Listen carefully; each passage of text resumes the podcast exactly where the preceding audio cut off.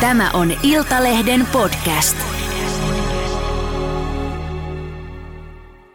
Se eskalaatio on valitettavasti totta kaiken aikaa. Ja se eskalaatio ei tapahdu niinkään maiden välillä kuin maiden sisällä. Voi olla niin, että Suomen veronmaksajien rahoja menee Hamasin tai minkään äärijärjestön toiminnan rahoittamiseen.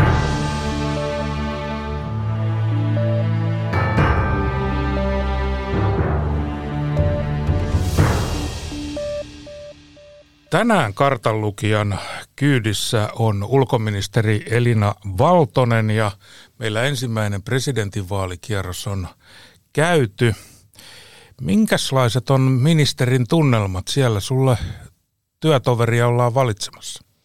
No oikein hyvät tunnelmat kyllä mun mielestä tässä kohtaa, niin käy miten hyvänsä, niin hyvin käy ja tietenkin kokoomuksen varapuheenjohtajana niin ilman muuta Alex Stubbin takana, se on, se on selvä. Mutta kyllä musta toi koko eka kierros, niin käytiin hyvin, hyvin niin kuin rauhallisissa ja semmoisissa asiallisissa tunnelmissa, että, että kun maailmalta näkee, että vaihtoehtokin on mahdollinen, niin, niin kyllä tästä täytyy olla ylpeä suomalainen. Joo, ja tota, tilanne on kuitenkin sillä lailla aika tiukka, että onhan siinä Aleksion johdossa ja ääniä on paljon jakamatta. Taitaa maaseudulla olla nyt aika paljon ystäviä. No, meillähän on aina maaseudulla ystäviä ja kyllä mä uskon, että, että toi kiertäminen, niin varmaan molemmat ehdokkaat nyt tässä vielä kiertää sen, minkä ehtivät kahdessa viikossa.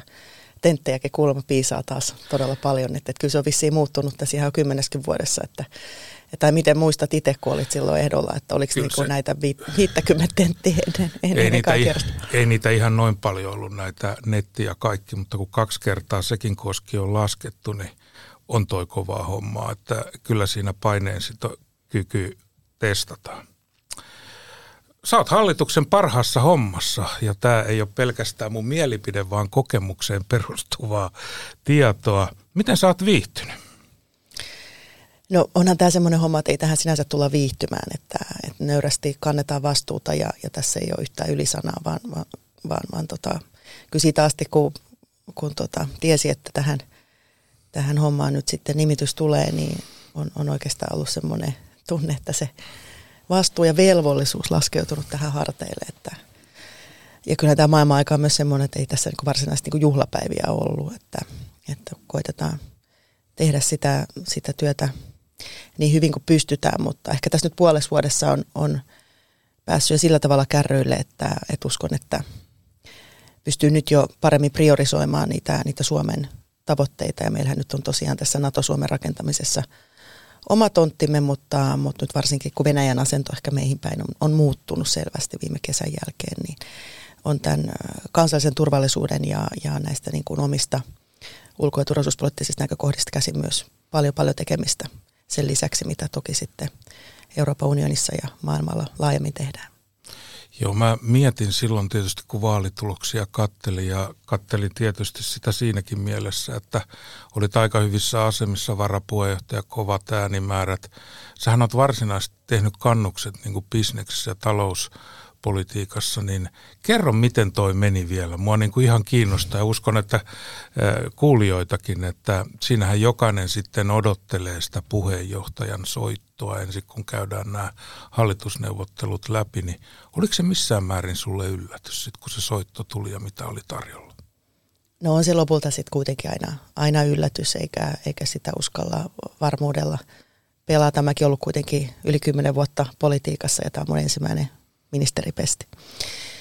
Ö, mutta toki nyt on tässä muutaman vuoden ajan vastannut jo kokoomuksen ulko- ja turvallisuuspolitiikan valmistelusta ja, ja hallitusneuvotteluissa vedin sekä ulko- ja turvallisuuspolitiikan, puolustuspolitiikan pöytiä, mutta myös Eurooppa-politiikan, niin kyllä siitä ehkä saattoi saada jotain viitettä, että jos, jos sitten salkkujako näin menee, ja, ja sehän on tietysti se mielenkiintoisin, joka sitten hallitusneuvotteluissa vasta viimeiseksi käydään niin kuin Timokin hyvin tietää, niin, niin tota, sittenhän se vasta tietää, mikä yleensä on mahdollista. Kyllä se näin on ja, ja tota, teillä on aika kova oli se tota, neuvottelutilanne. Sä vedit sitä, kun ajattelee sitten, että te saitte kaksi eläkkeellä olevaa kenraalia, josta toinen on vielä puolustusvoimien komentaja ja sitten työelämäprofessori Jarno Limnellit ja, ja tällaiset tuli niin kuin eduskuntaa ja he ei päässyt sinne säätötalolle ollenkaan. Teillä on ilmeisesti aika pätevää porukkaa, että se alkaa niin kuin kenraalillakin se homma sieltä takarivistä.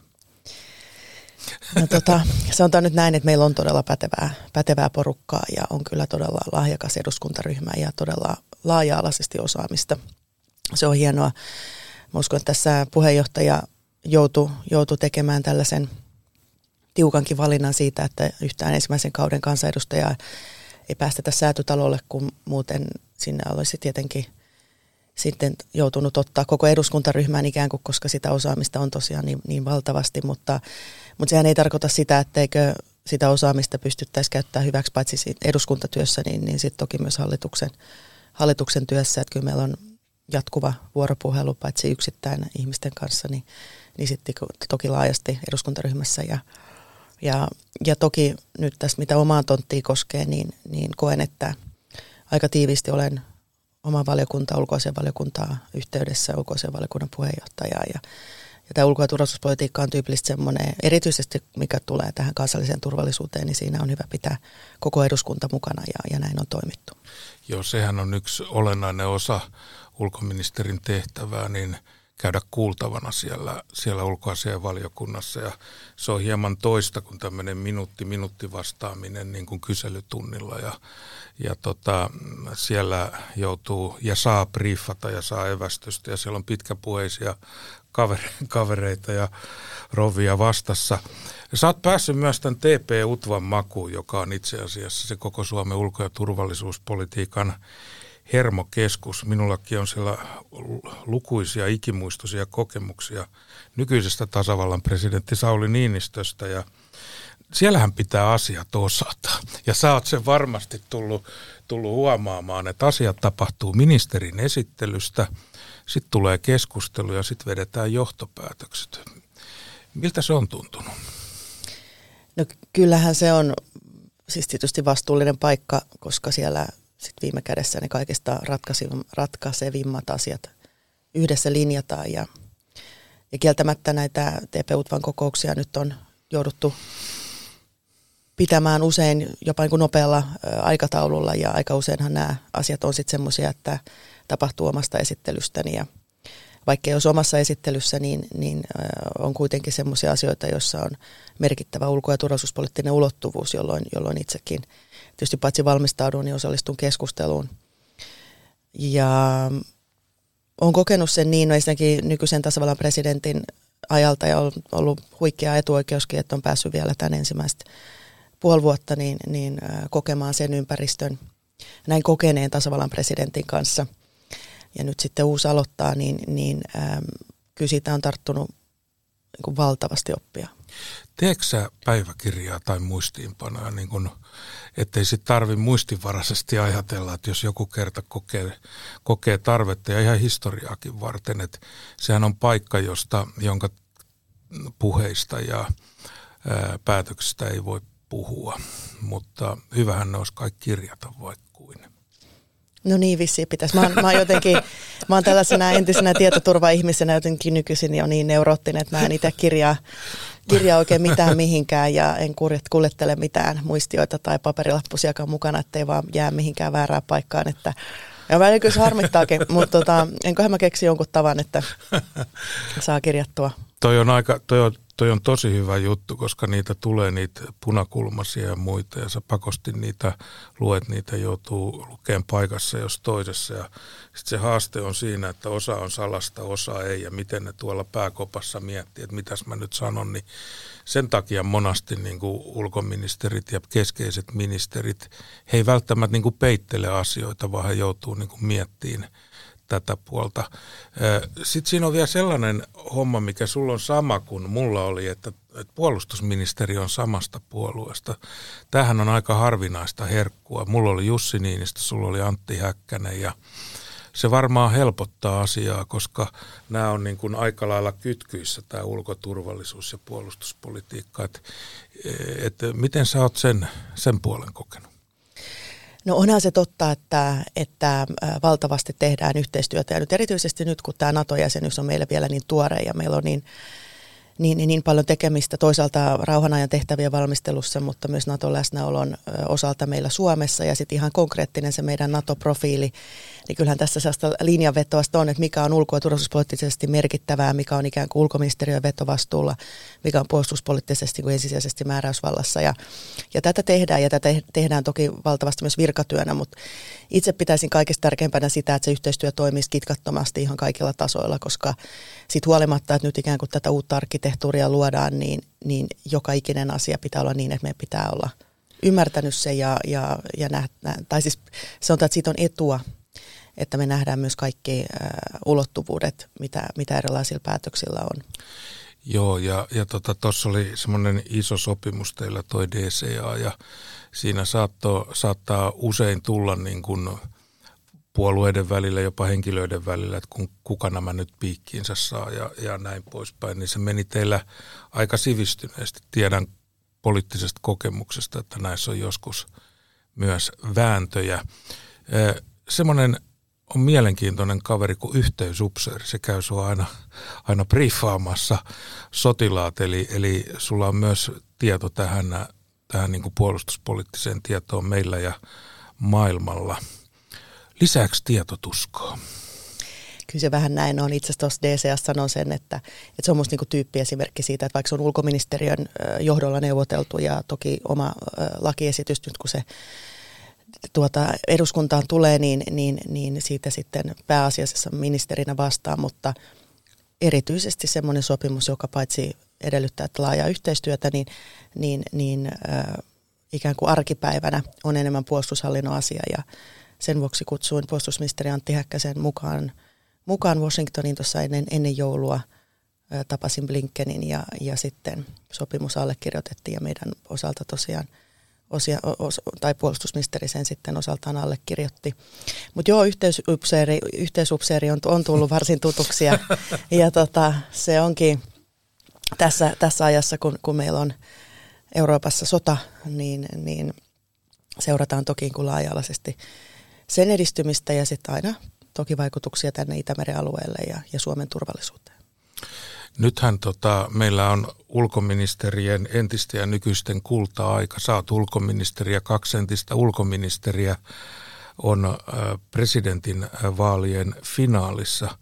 Se taitaa olla aika hyvä koulutus tuohon presidentinkin hommaan. Millä mielellä sä jo tuossa viittasitkin, että hyvä sieltä tulee, tuli kumpi hyvänsä, niin sano molemmista yksi vahvuus. Ei ruveta avaamaan heitä – heitä niin kuin kansakunnan edessä tässä kokonaan, mutta mikä sulla on semmoinen ajatus, mikä on Aleksi ja Pekan niin kuin ikään kuin paras vahvuus, paras puoli? No mun mielestä Pekan äh, niin ihan ehdoton vahvuus on se keskustelevuus, eli, eli tota, äh, hän, hän kuuntelee äh, silloin, kun hän, hän tietää, että et, et, et on tilanne, jossa, jossa tota, voidaan käydä vuoropuhelua, niin hän todella tulee niin ihmisen tasolle ja ja kertoo sen oman näkemyksensä ja kokemuksensa ja, ja, ja mut ottaa myös niin kuin vastapuolen näkemyksen huomioon. Ja tämä on ollut mun kokemus Pekasta kyllä kaikkina näinä vuosina, kun itsekin on ollut kansanedustaja ja, ja, ja sitten esimerkiksi valiokunnassa käynyt keskusteluministerin kanssa tai sitten kahden keskenkin joskus. Ja Aleksin vahvuus on tietysti niin kuin aivan ehdottomasti nämä kansainväliset valmiit verkostot, jotka niin kuin on kyllä tässä maailman ajassa niin ihan mittaamattoman arvokkaat. Eli, eli se, että hän tietää kyllä, kelle soittaa, hän kuunnellaan.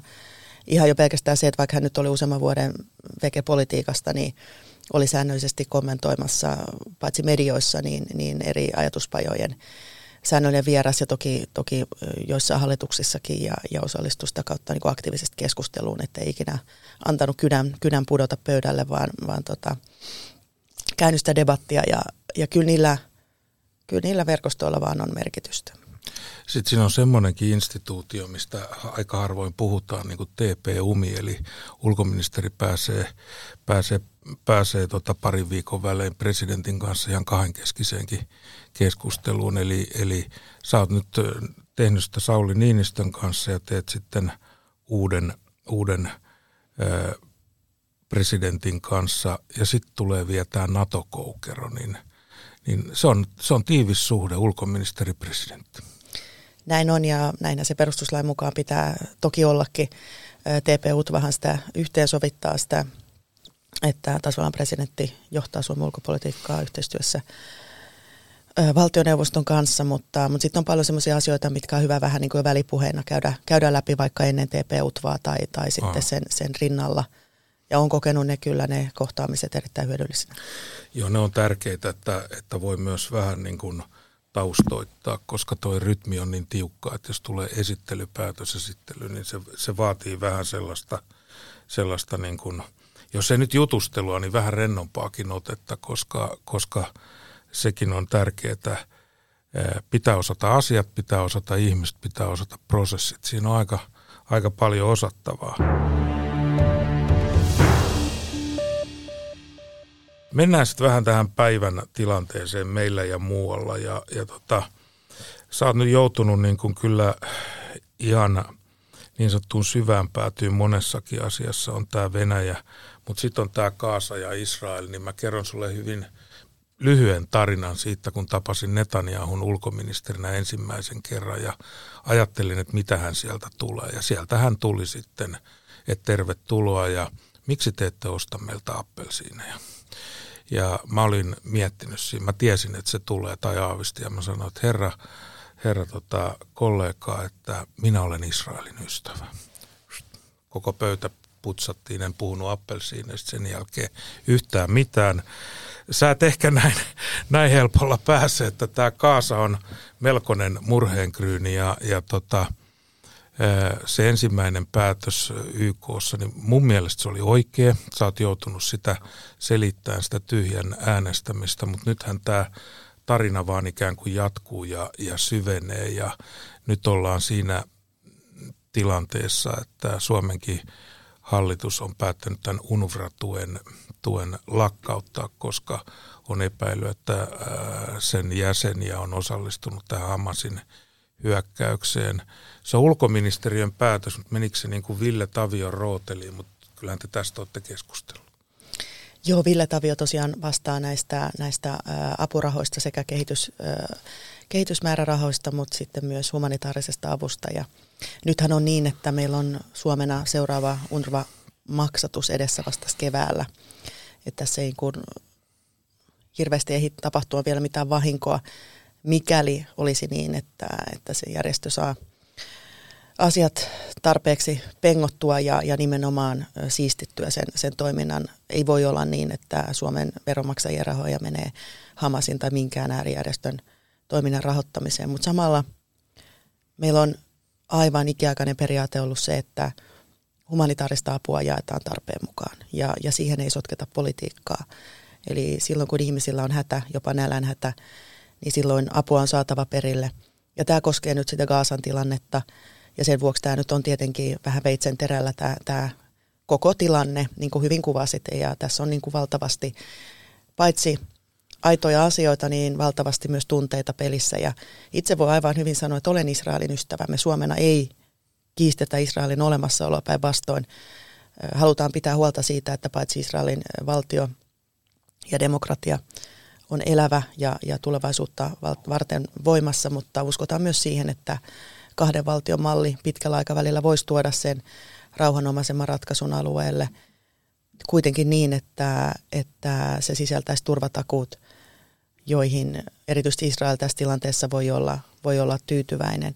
Mutta palestinalaisten osalta voi kyllä ajatella, että jos, jos ihmisillä ei ole sitä tulevaisuuden perspektiiviä ja ei ole tavallaan sitä, minkä päälle rakentaa sitä omaa elämänpolkua, lastensa elämänpolkua, niin, niin kyllähän se herkästi johtaa semmoiseen tyhjyyteen ja, ja sitten ehkä epätoivoisiinkin ajatuksiin.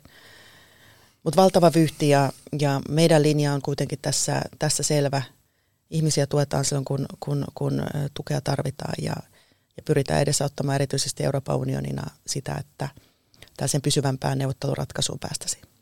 Tämä on todella hankala. Tiedän, tiedän kokemuksesta, että teit mitä tahansa, niin puoli Suomea on tyytymätön ja 20 prosenttia erittäin tyytymätön. Sen kanssa sä joudut päivittäin elää.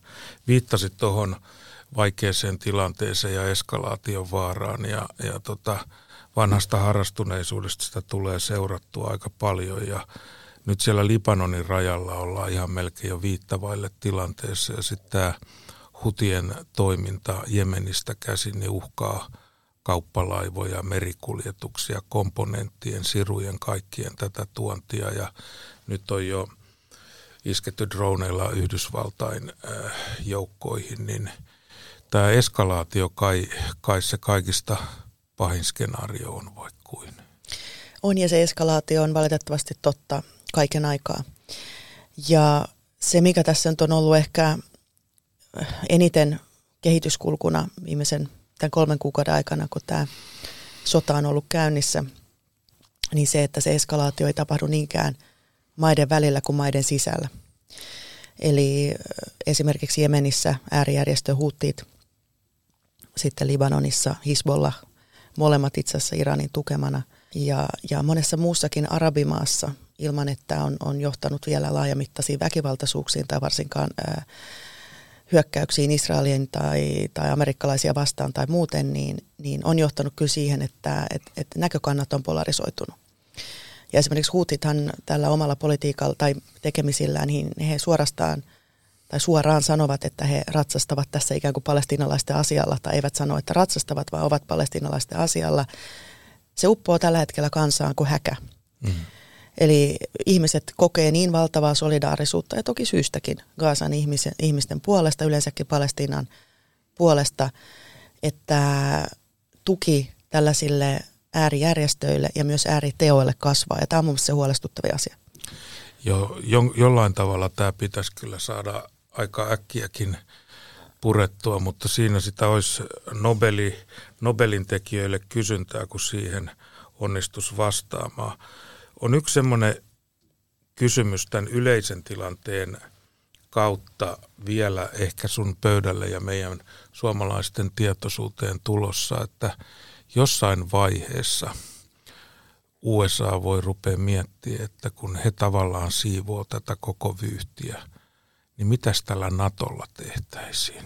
Että, että sehän on puolustusliitto, mutta se puolustaminen alkaa jo tavallaan taloudellisen – toimeliaisuuden, taloudellisen turvallisuuden puitteissa.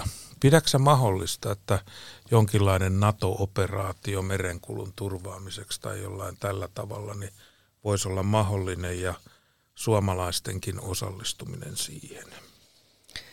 No tuolla Punaisella merellä, niin siellä on Yhdysvallat käynnistänyt jo viime vuoden puolella tämän Operation Guardianin, joka on sinänsä puolustuksellinen toimenpide, mutta sitten erikseen Yhdysvallat, erityisesti Britannia, mutta myös muiden maiden tukemana on tehnyt nyt yksittäisiä kohdennettuja iskuja näihin huuttien asemiin ja, ja tarkoituksena nimenomaan turvata sitä kaupallista merenkulkua. Nyt on niin, että Euroopan unioni valmistelee omaa sotilaallista kriisinhallintaoperaatiota alueelle ja meillä on seuraava ulkoasian neuvosto nyt tuossa pari viikon päästä, niin, niin sitä silloin varmaan sitten perataan, että, että miten se toteutetaan. Toki virkavalmistelu on jo, on jo käynnissä. Ja se on ehkä se Suomelle se, se niin kuin luontaisin ö, ympäristö, jossa toimia. En usko, että NATOa sinänsä nyt tässä, tässä tilanteessa ö, kaivataan, mutta se, että miten Yhdysvalloissa poliittinen tulevaisuus kääntyy nyt tai sitten muutaman vuoden päästä, niin – itse koen, että, että meille NATO-jäsenyys niin se on joka tapauksessa ollut hyvä valinta.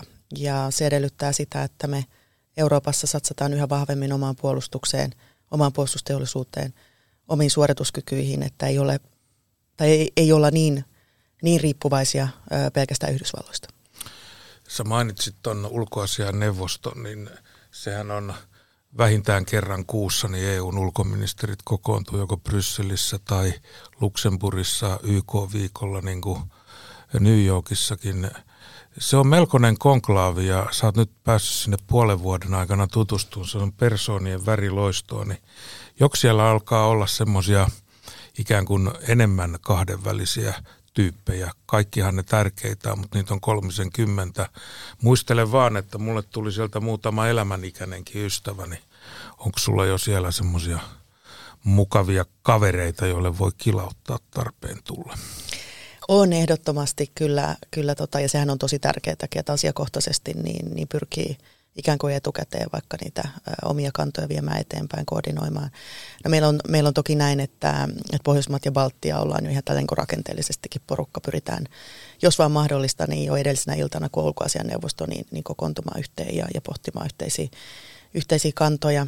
No itse tietysti on, on läheisessä suhteessa myös Saksan ulkoministeriin ja, ja itse asiassa nyt menen Itävallan ulkoministerin kutsumana ensi viikolla tapaamaan Viiniin laajasti, paitsi nyt Etyj-puheenjohtajuuteen liittyen järjestöjä, niin, niin, tuota, niin tuota, hänen, hänen järjestämään kuin iltamaa myös. Ja, ja ihan siis laajasti kauttaaltaan, että kyllähän nämä verkostot on tärkeitä, paitsi tiedonsaannin kannalta etukäteen, niin siihen, että pystyy vaikuttamaan silloin, kun tarve on.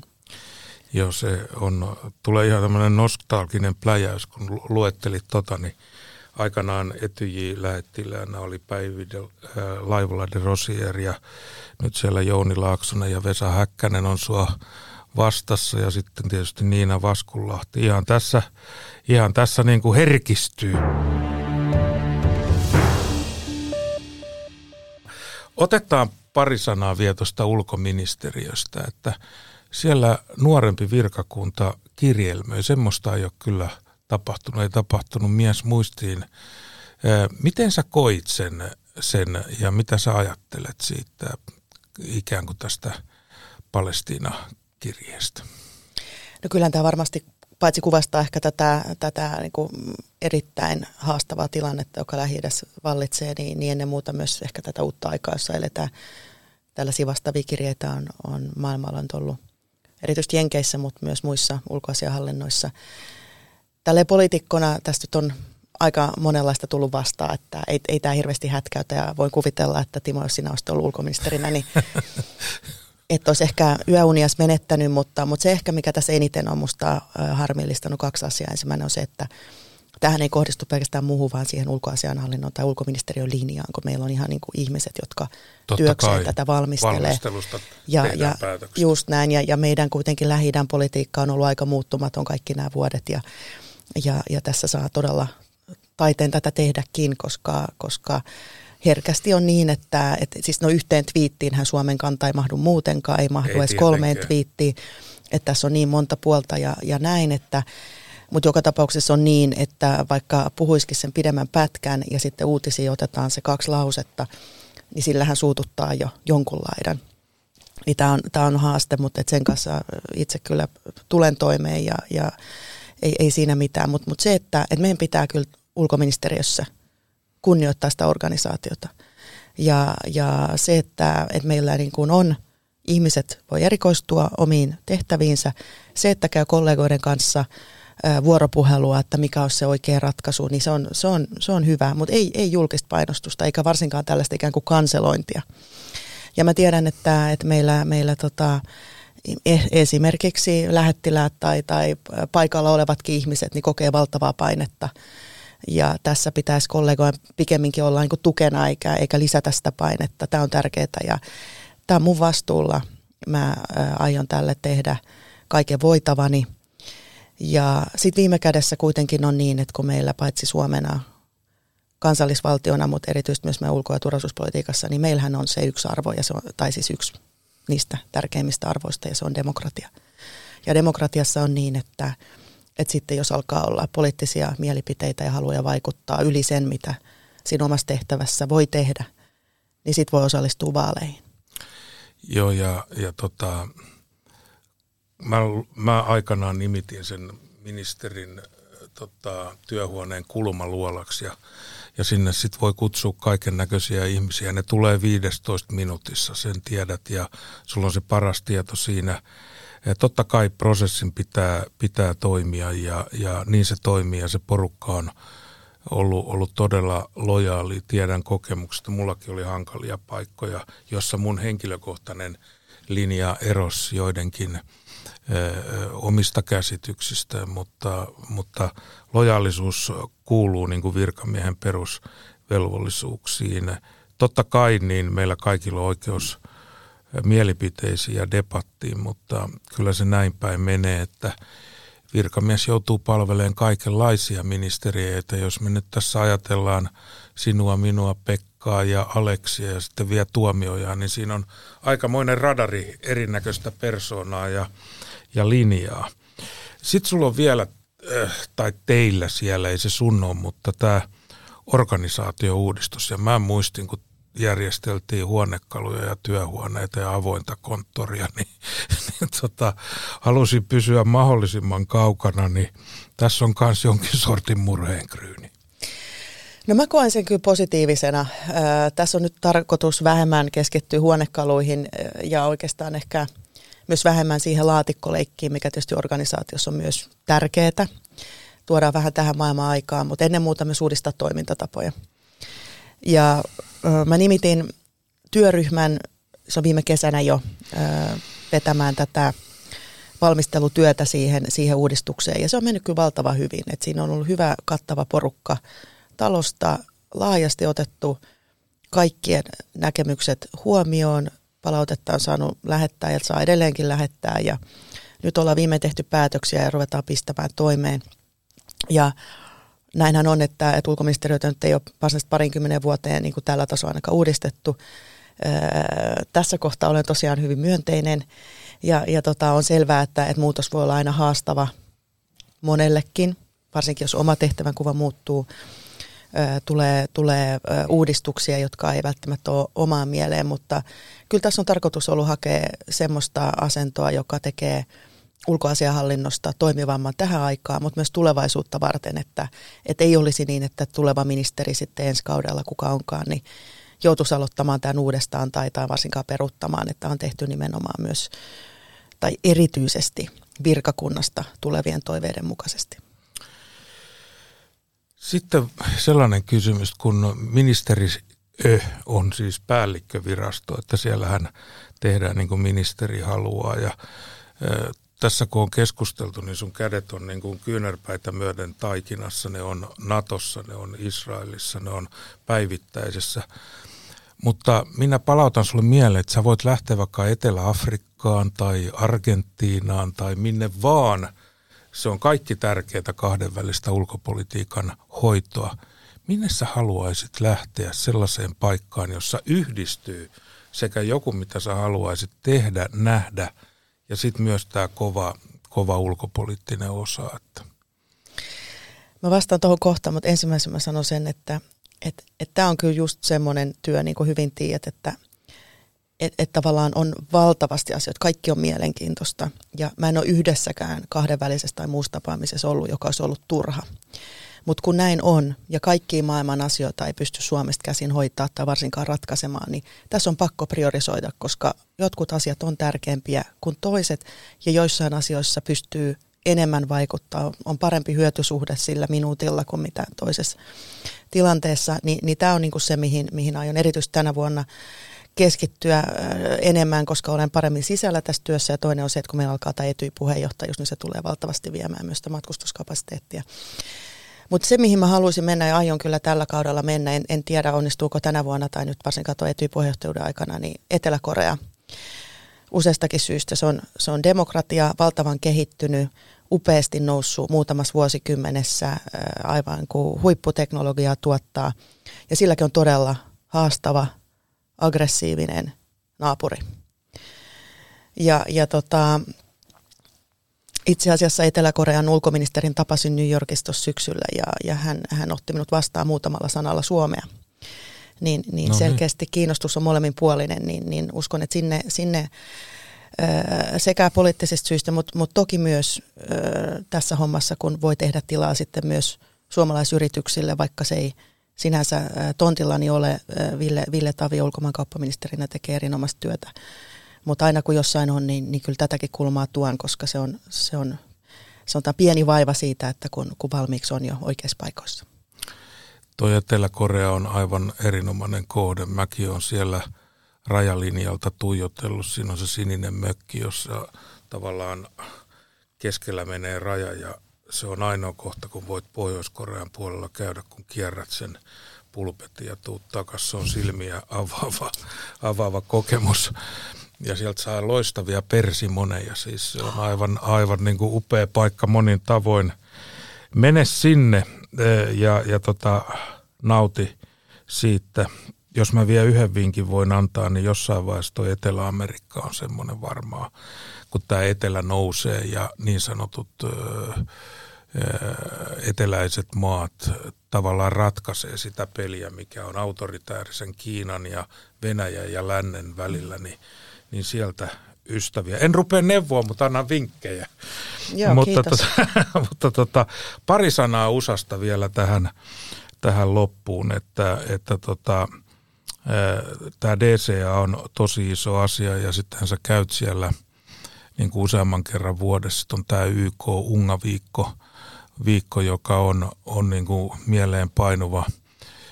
Sulla taitaa pikkusen toisenlainen työtapa olla kuin Pekka Haavistolla, että Pekka ei pitänyt ruokataukoja eikä mitään ja eikä oikein ollut kulttuuririenostakaan kiinnostunut. Mä tiedän, että sä et voi sanoa, että sä voit käyt siellä paletissa tai, tai musikaalissa tai lätkämatsissa. Mä kyllä kävin, että, että mä tein täydet päivät ja vielä viidestä illasta kolme, mutta pari mä jätin itselle. Minkälainen se kokemus se sun eka unga-viikko oli?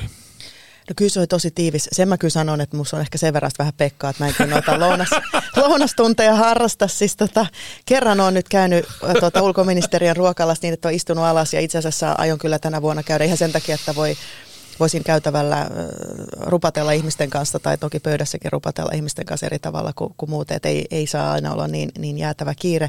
Mutta se ungaviikko oli kyllä kokemus, siinä, tota, varsinkin se ekana, e, eka viikko, kun eka kertaa sen kokee, niin, niin tota, kyllähän siinä niin kuin, no mä olin sen viisi päivää vissi olin, niin niin tuntuu, että olisi ollut pari kuukautta siellä. Että et siis se valtava määrä se on. tapaamisia ja se on siis meidän porukka, koko ministeriö ja tietysti edustusto siellä, niin siis aivan valtava hyvin hoitanut kaiken.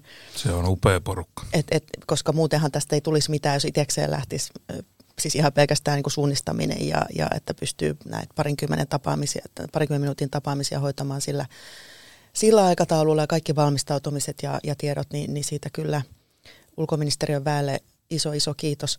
Mutta oli huima kokemus ja, ja tota, mulla on ehkä se, että että tota, kulttuurikokemuksissa olisi, olisi kiva, mutta ei olisi kyllä, siis muista yhden illallisenkin siellä, tässä toisena, toinen vai kolmas ilta ja sitten olisin aidosti nukahtaa siihen pöytään, kun se on aikaero vielä päällä, on, on vetänyt hirmusta. 14 tuntia alle jo ja niin, niin tota, mä yritän priorisoida niitä, että jos vaan suinkin ehtii aamun lenkille tai kuntosalille, niin se on tota sit se, Se, millä elää. se on, se on tota, mahtava juttu ja todennäköisesti saat kokea sen vielä muutaman kerran, koska sinähän olet sitä mieltä, että tämä hallitus pysyy pystyssä. Todellakin pysyy pystyssä, ehdottomasti. Nyt meitä on niin koeteltu, että On karkastu. Kumpi tulee sun viereen istumaan UTVAn kokouksiin, Stup vai Haavisto? no Stubahan sieltä tulee, mutta kuten sanottu, molemmat, molemmat hyviä. Kiitos Elina. Kiitos oikein paljon.